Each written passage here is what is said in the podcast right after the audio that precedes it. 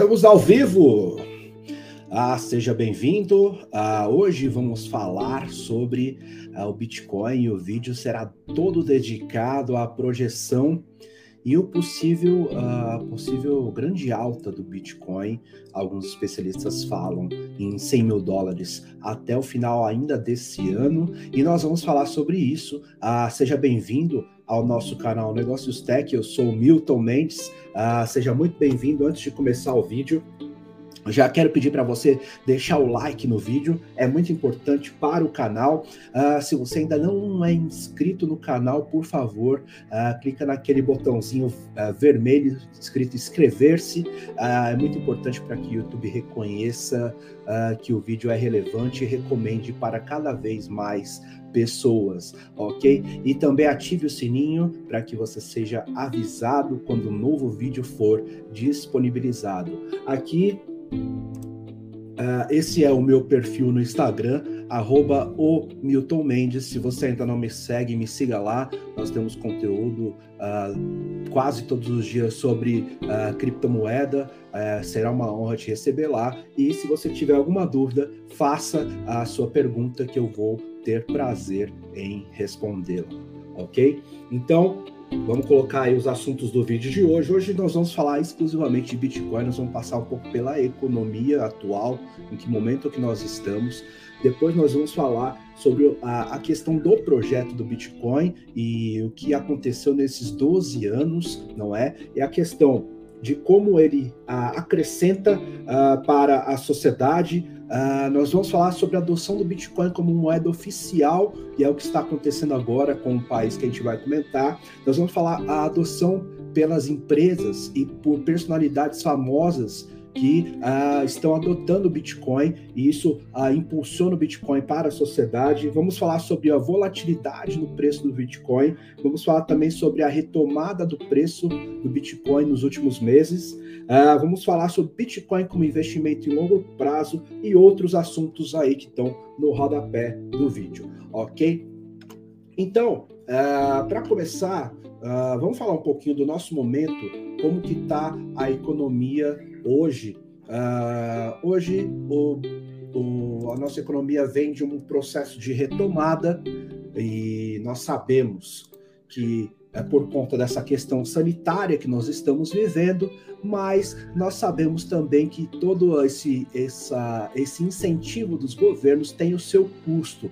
E uh, nós sabemos que uh, é notório que uh, recentemente o governo americano emitiu muitos dólares no mercado, injetou muitos dólares, está injetando muito dinheiro na economia para que a economia e o governo norte-americano, e isso reflete também em todo mundo, se recupere de forma mais rápida. E em relação ao nosso, à nossa moeda, o real, é, o assunto é mais complexo ainda, tá? Esse é um, um gráfico ilustrativo para o real, para quem, quem, quem não se lembra, ele é de junho de 94, então nós estamos falando aí de 27 anos de existência, e o real, ele uh, já desvalorizou mais de 85% uh, do seu poder de compra nesses anos. Então, uh, se você pensar hoje, os 100 reais de 1994 hoje são menos de 15 reais. Então, é, é algo bastante preocupante.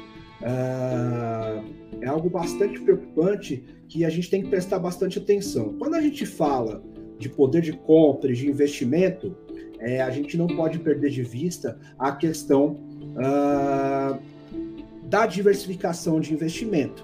Então, mais uma notícia aí sobre o mercado financeiro, a inflação uh, projetada para uh, ah, 7,27% ao ano, que já foi por menos de 3%, hoje em torno de projetada para 7%, e a questão do PIB também, que caiu recentemente. Uh, foi anunciado recentemente que o PIB foi, uh, teve um valor uh, muito baixo em relação ao que era esperado. E isso repercute também em relação a ao que pensa todo o ecossistema financeiro. Uh, por exemplo, essa é uma fala do, do, do, dos gestores do Bradesco, que diz que o nível da inflação atual no Brasil é constrangedor. Então, é, deixa eu voltar para cá. Analisando tudo isso, a gente tem que ter em mente que a, a gente, quando pensa em investimento e na preservação do nosso capital e do poder nosso de compra, a gente tem que pensar mesmo em diversificar aonde a gente aporta o investimento. Então, o Bitcoin ele surgiu em 2009 com a prerrogativa de ser, primeiro, totalmente digital, segundo, ser um meio de transações seguras, segundo, terceiro, ele ser, uh, ele ser gerido de forma descentralizada, ou seja, não depende de nenhum país ou banco central de um país para funcionar e através da blockchain prometeu ser seguro.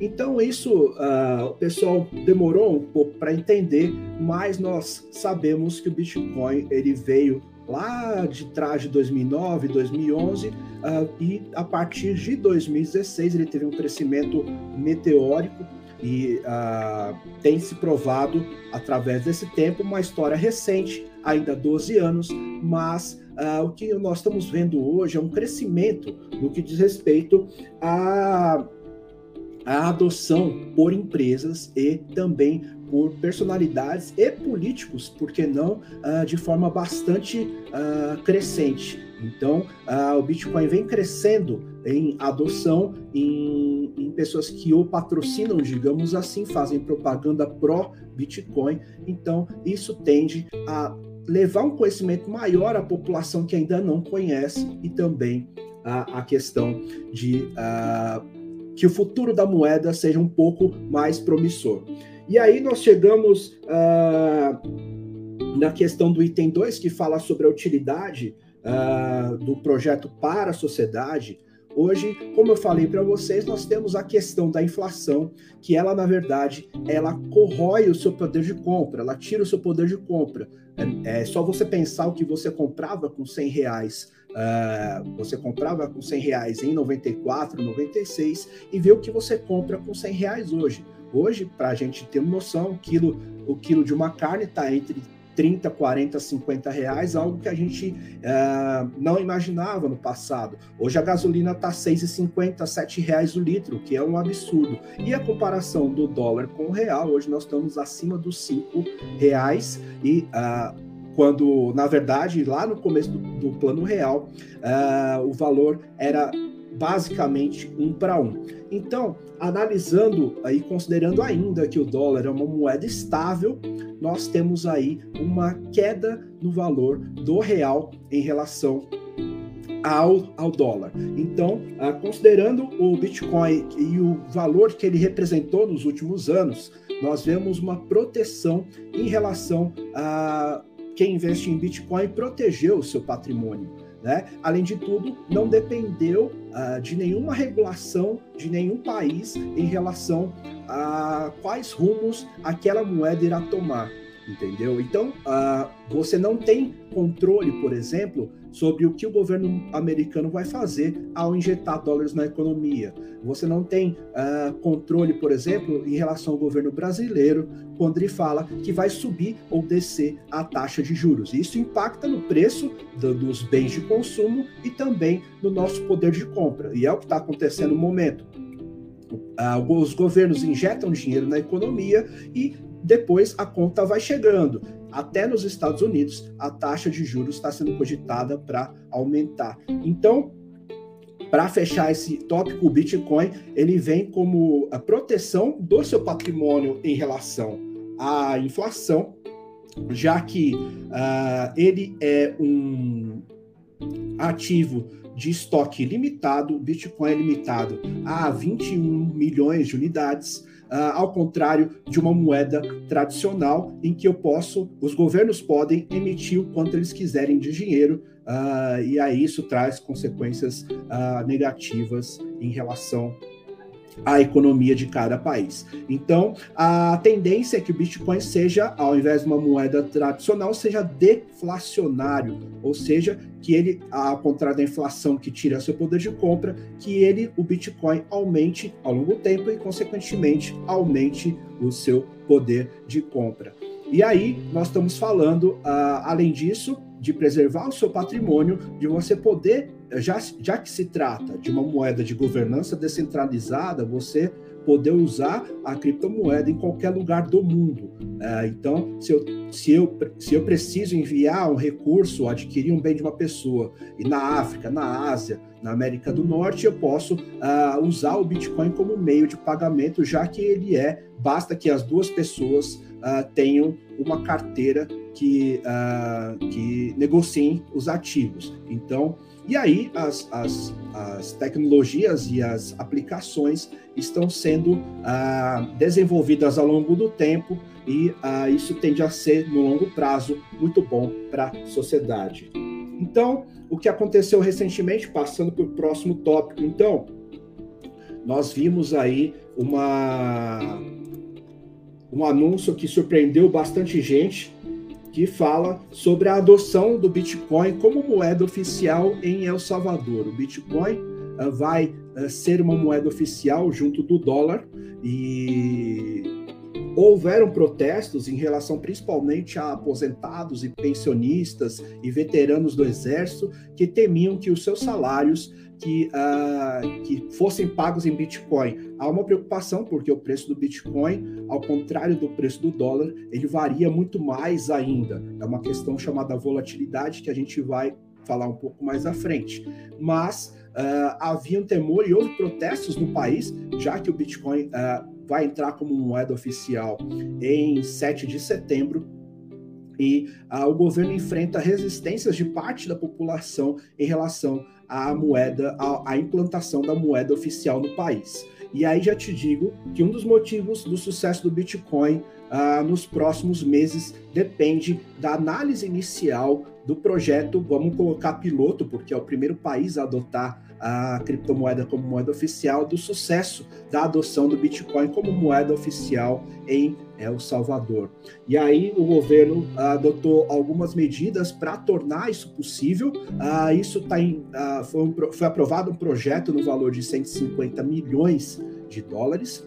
Uh, que uh, pretende implantar a estrutura do Bitcoin no país e também uh, a questão uh, a questão de você implantar uma estrutura é, uma estrutura de, de, de, negociação no país. Isso inclui caixas eletrônicos que você pode gerar, gerar a questão de você converter dólar para Bitcoin e vice-versa para facilitar o acesso à criptomoeda aos cidadãos, ok?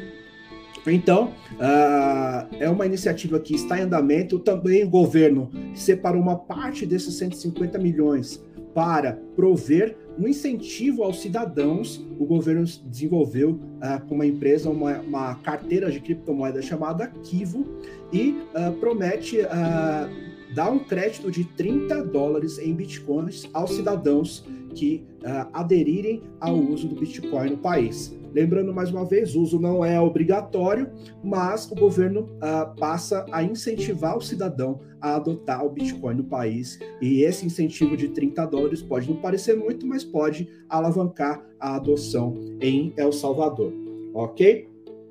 Então, uh, e aí nós temos uh, nós temos presenciado e vivenciado algumas declarações de algumas personalidades que uh, empresas estão a, a, adquirindo bitcoins em relação às, ao caixa de suas empresas e personalidades têm, têm dado declarações sobre que o bitcoin faça parte do futuro da empresa. Então, uma delas, que é a mais recente, é ah, o, CEO do Twitter, o Jack Dorsey, que fala que o Bitcoin terá um grande papel no futuro do Twitter. O Twitter, ah, todos sabem, é uma grande rede social, uma das maiores redes sociais existentes atualmente, e ele fala que o, o Bitcoin ah, tende a ter um papel relevante no futuro do Twitter, porque uh, o Bitcoin trata-se de uma moeda nativa, global. Então, uh, ele fala que o Bitcoin pode fazer parte dos futuros da empresa, não é? E aí, uh, ao invés de você uh, por exemplo, se você tiver abordagem de entrar em algum mercado, evoluir em algum mercado, hoje você precisa se submeter à economia de cada país. Então, se o Twitter, por exemplo, resolver uh, avançar nas tratativas em relação à entrada na China, ele precisa se submeter à economia local chinesa. Ao contrário do Bitcoin, como eu disse para vocês, que é moeda global,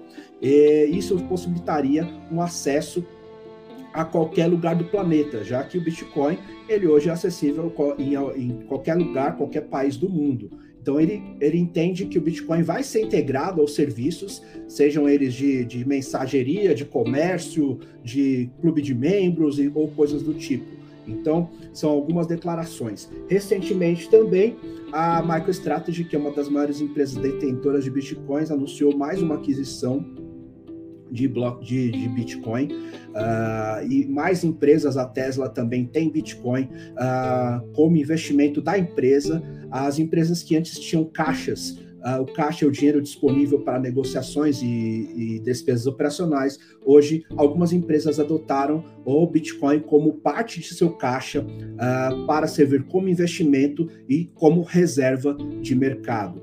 Ok? Então, isso é uma, é uma questão que está cada vez mais evidente, cada vez mais empresas adotam, é, adotam mais, é, adotam cada vez mais o Bitcoin, e isso, claro, é bom para a moeda e é bom para a sociedade, ok?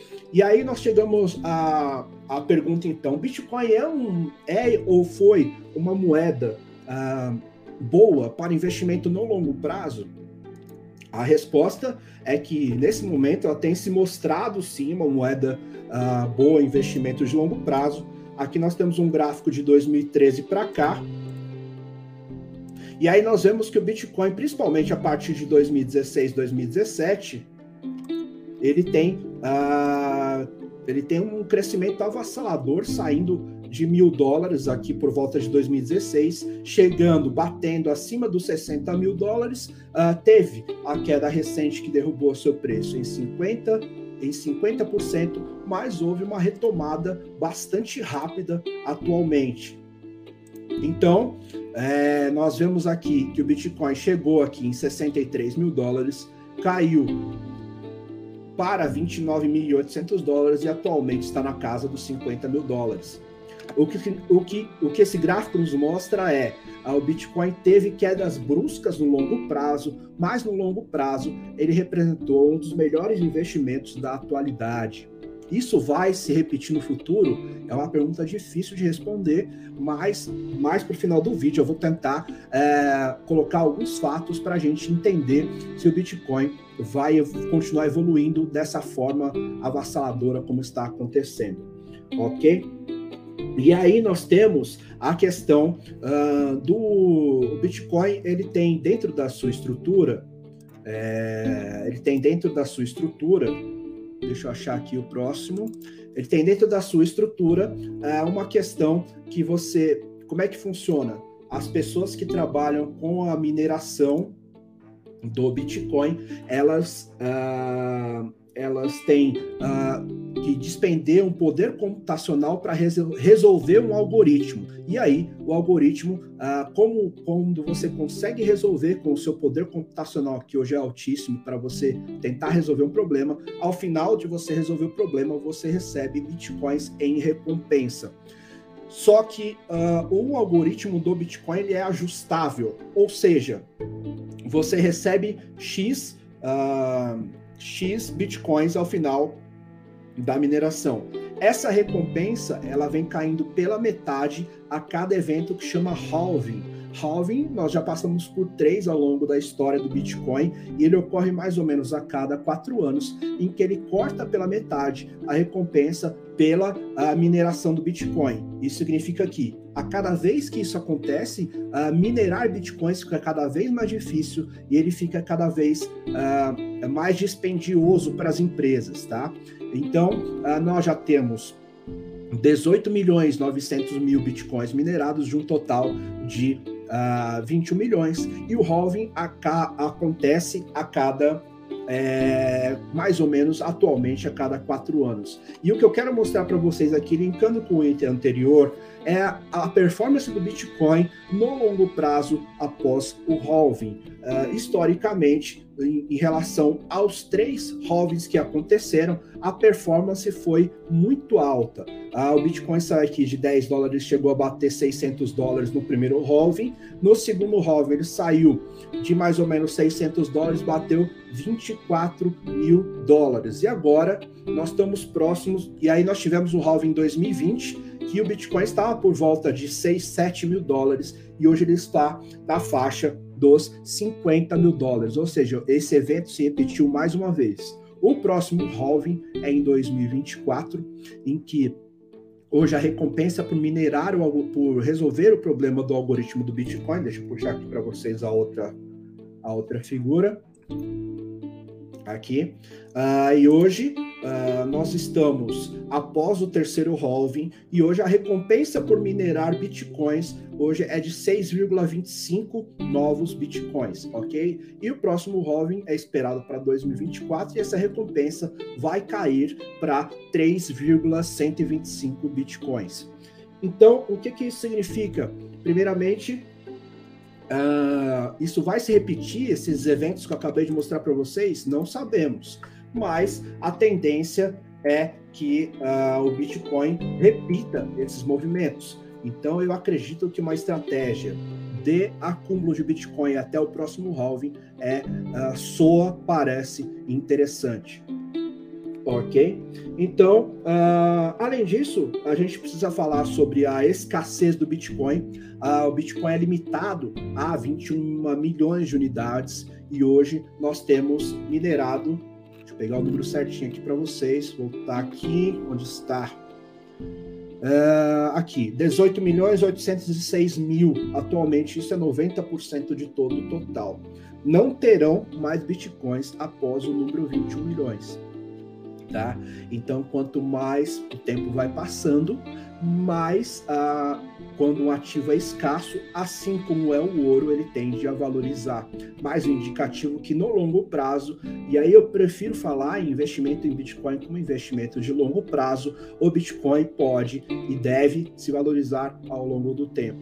E aí nós já vemos estimativas de uh, análises e pessoas que já acertaram outras estimativas que falam em 100 mil, 250 mil dólares no longo prazo. 100 mil para o final desse ano, 250 mil dólares no, no longo prazo para 2024, talvez. Nós vamos chegar lá? Não sabemos ainda, mas uh, tudo indica, e alguns indicadores falam que a, a chance é uh, bastante alta.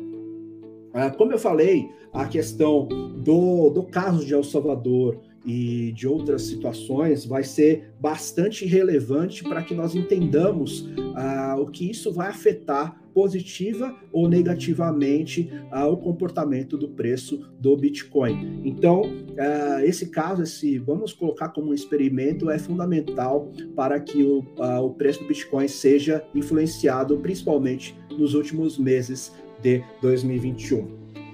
E aí, uh, nós podemos falar também agora. Uh,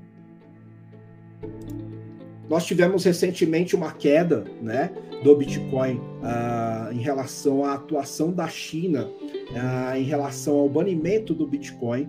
E aí, o cenário daquela época era que mais de 50% da mineração da China está, a mineração do Bitcoin estava na China. E aí o que aconteceu foi que toda essa repercussão, e essa é a quarta vez que a China tenta uh, banir o Bitcoin do país por conta da sua CDBC, que nós vamos falar uh, daqui a pouco. Uh, isso aconteceu, tomou todo, todo o mercado de criptomoedas de forma bastante negativa. Isso causou aquela queda que eu mostrei para vocês de 50%, aliado a outros acontecimentos que ocorreram e falas de, de personalidades que uh, pregaram, digamos assim, contra o Bitcoin. O que aconteceu depois disso foi uma retomada bastante grande em relação ao preço que uh, o preço mínimo de 29 mil dólares, e aí nós estamos falando de 29 hoje para 50, então o Bitcoin já subiu 21, 21 mil dólares, ainda não chegou no patamar de antes, que é 63 mil dólares, mas nós vimos uma recuperação bastante bastante rápida, podemos falar assim, uh, porque foi uma subida bastante relevante. E o pool de mineração que estava na China, ele foi disperso pelo restante do mundo, principalmente para os Estados Unidos, uh, especialmente para estados que estão promovendo e abrindo as portas para empresas mineradoras de Bitcoin, como é o caso do estado do Texas. O Texas é o segundo estado em, em território dos Estados Unidos e o Texas, uh, inteligentemente, eu diria, uh, tomou uh, como se tornou receptivo a essas empresas, principalmente às áreas rurais do estado. Isso com certeza vai trazer impostos uh, e também vai trazer uh, desenvolvimento para as regiões e as cidades que abrigarem as empresas. E também para o universo do Bitcoin, há uma concentração de 50% de mineração na China não era saudável. Então, essa dispersão entre vários países é positiva em relação a, ao futuro da moeda. Então, esse é um bom ponto também. E aí, falando sobre a questão da. Deixa eu voltar para cá. E aí, falando da questão das CDBCs, que são as moedas controladas por bancos centrais dos países, hoje ah, há uma há uma iniciativa de alguns países para tentar regular o mercado de criptomoedas, porque o argumento é que uh, atividades ilícitas ocorrem porque não há regulação. Na verdade, uh, e aí principalmente o caso da China, a China tem a necessidade de controlar as atividades econômicas de seus cidadãos. E, uh, ao, é, e aí também por outros motivos, mas, mas também os Estados Unidos tem essa questão e essa preocupação de que as pessoas parem de usar o dólar para uh, adotar outras metodologias de negociação e aí o Bitcoin entra na jogada. Então há uma, há uma iniciativa para os próximos meses de o governo americano aumentar seus esforços para regular o mercado de criptomoedas. Como o mercado vai se comportar num curto prazo, ah, nós não sabemos. Geralmente, ah, notícias de regulação ah, geralmente não são boas no curto prazo, mas no longo prazo não interferem tanto assim.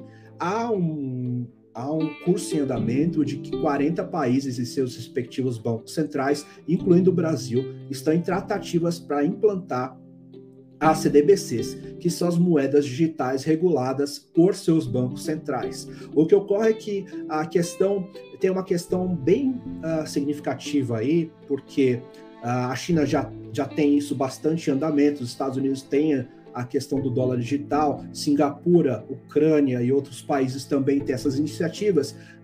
O que acontece é que as CDBCs, elas, o discurso é que o, o intuito é promover a inclusão financeira de cidadãos, promover uma maior celeridade no processamento das transações financeiras, só que ela vai continuar sendo regulada pelo Banco Central de cada país. Então, uh, eu duvido muito, por exemplo, que quando o real digital entrar em testes o ano que vem, que ele valha mais ou menos do que o real uh, atual de agora. Ele vai ser pareado na nossa moeda. O que para, o que para para a comparação que eu disse lá no começo do vídeo em relação a desvalorização, a impacto na taxa de juros, poder de compra, não vai mudar absolutamente nada.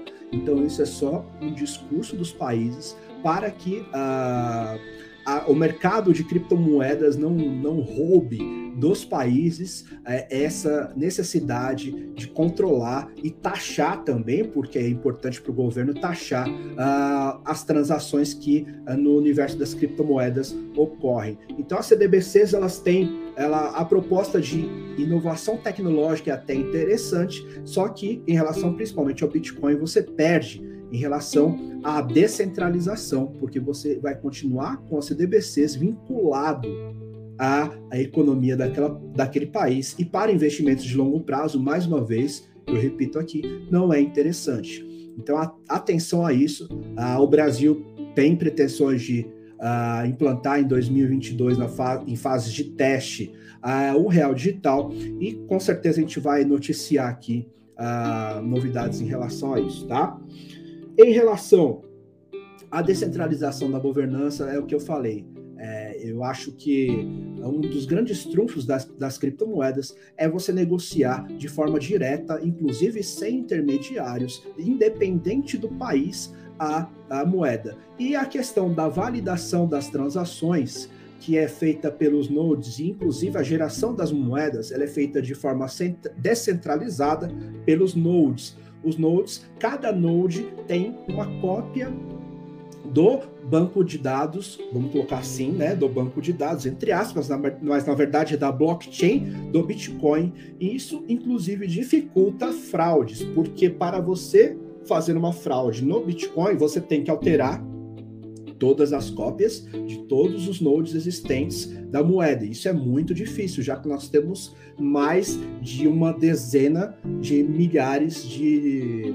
mais de 10 mil uh, nodes em todo o mundo. Então, acho, se não me engano, 10 mil apenas nos Estados Unidos. Então, é muito difícil e a governança descentralizada dá um caráter de segurança em relação à criptomoeda. Além disso, a, a blockchain ela permite que você, uh, ao mesmo tempo, tenha o registro e aí o registro imutável de todas as transferências. Se você quiser entrar na blockchain do Bitcoin, você pode e visualizar lá. É lógico que não vai estar lá o nome da pessoa, o CPF, mas vai estar lá um hash, que é um conjunto que une as informações e vê qual transação passou para saiu de tal carteira e foi para tal carteira, qual é o valor, quando aconteceu. E isso é imutável. Então nós temos a garantia de, uh, de, de manter os, os, registros da plataforma durante todo o tempo da sua existência. Então é mais um motivo para acreditar que a criptomoeda é segura, ok? E aí nós chegamos na parte final do vídeo em que uh, nós temos aqui ah, algumas métricas que nos podem nos dar indícios de como o Bitcoin vai se comportar no longo prazo, tá? Deixa eu projetar aqui mais uma imagem.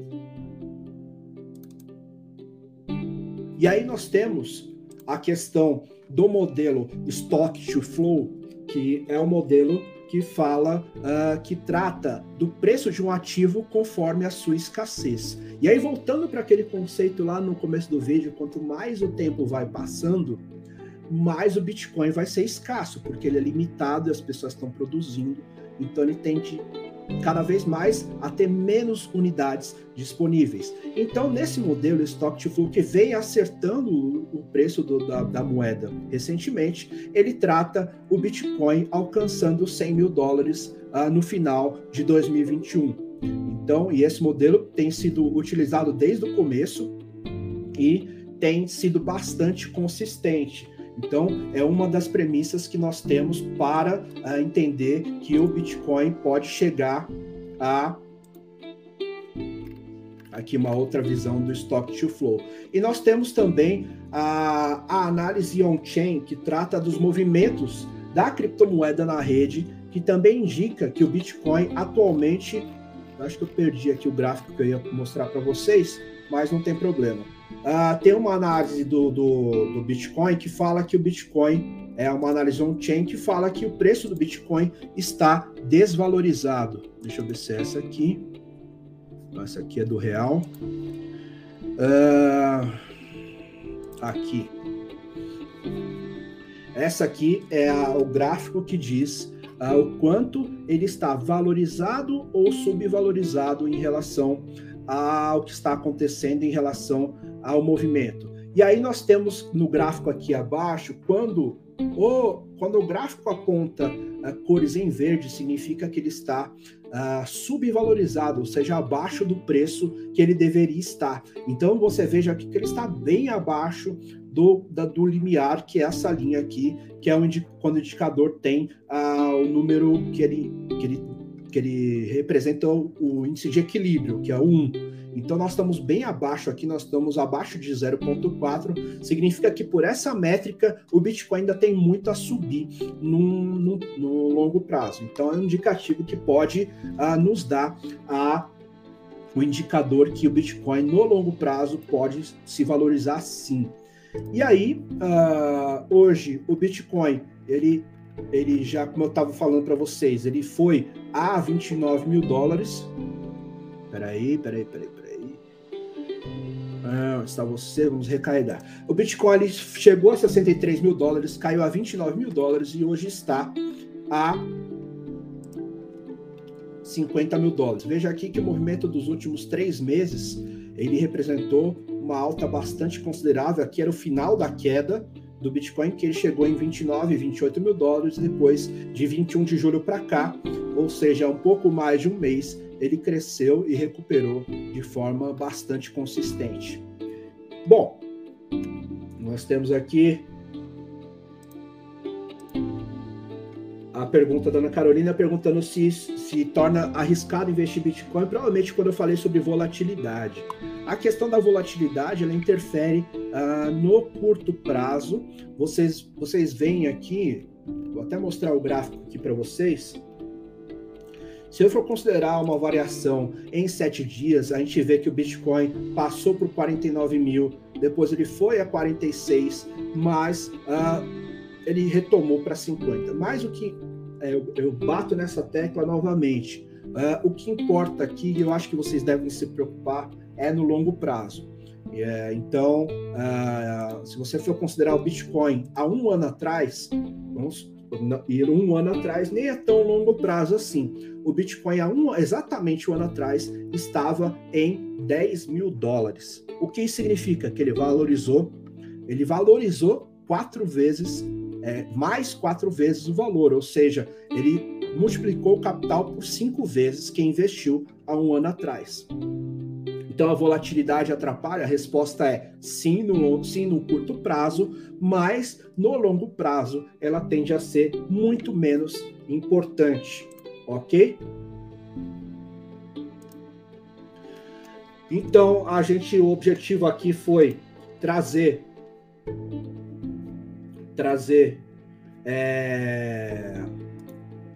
Interessante, tomara que tenhamos um, esse real digital. O real digital ele vai ser importante para o mercado financeiro brasileiro, uh, vai ser interessante para as pessoas não bancarizadas, principalmente, mas os benefícios deles vão ser limitados no que diz respeito à, à questão é, de portabilidade, você poder negociar com outras partes, de outras partes do mundo, que isso no futuro tende a acontecer cada vez mais.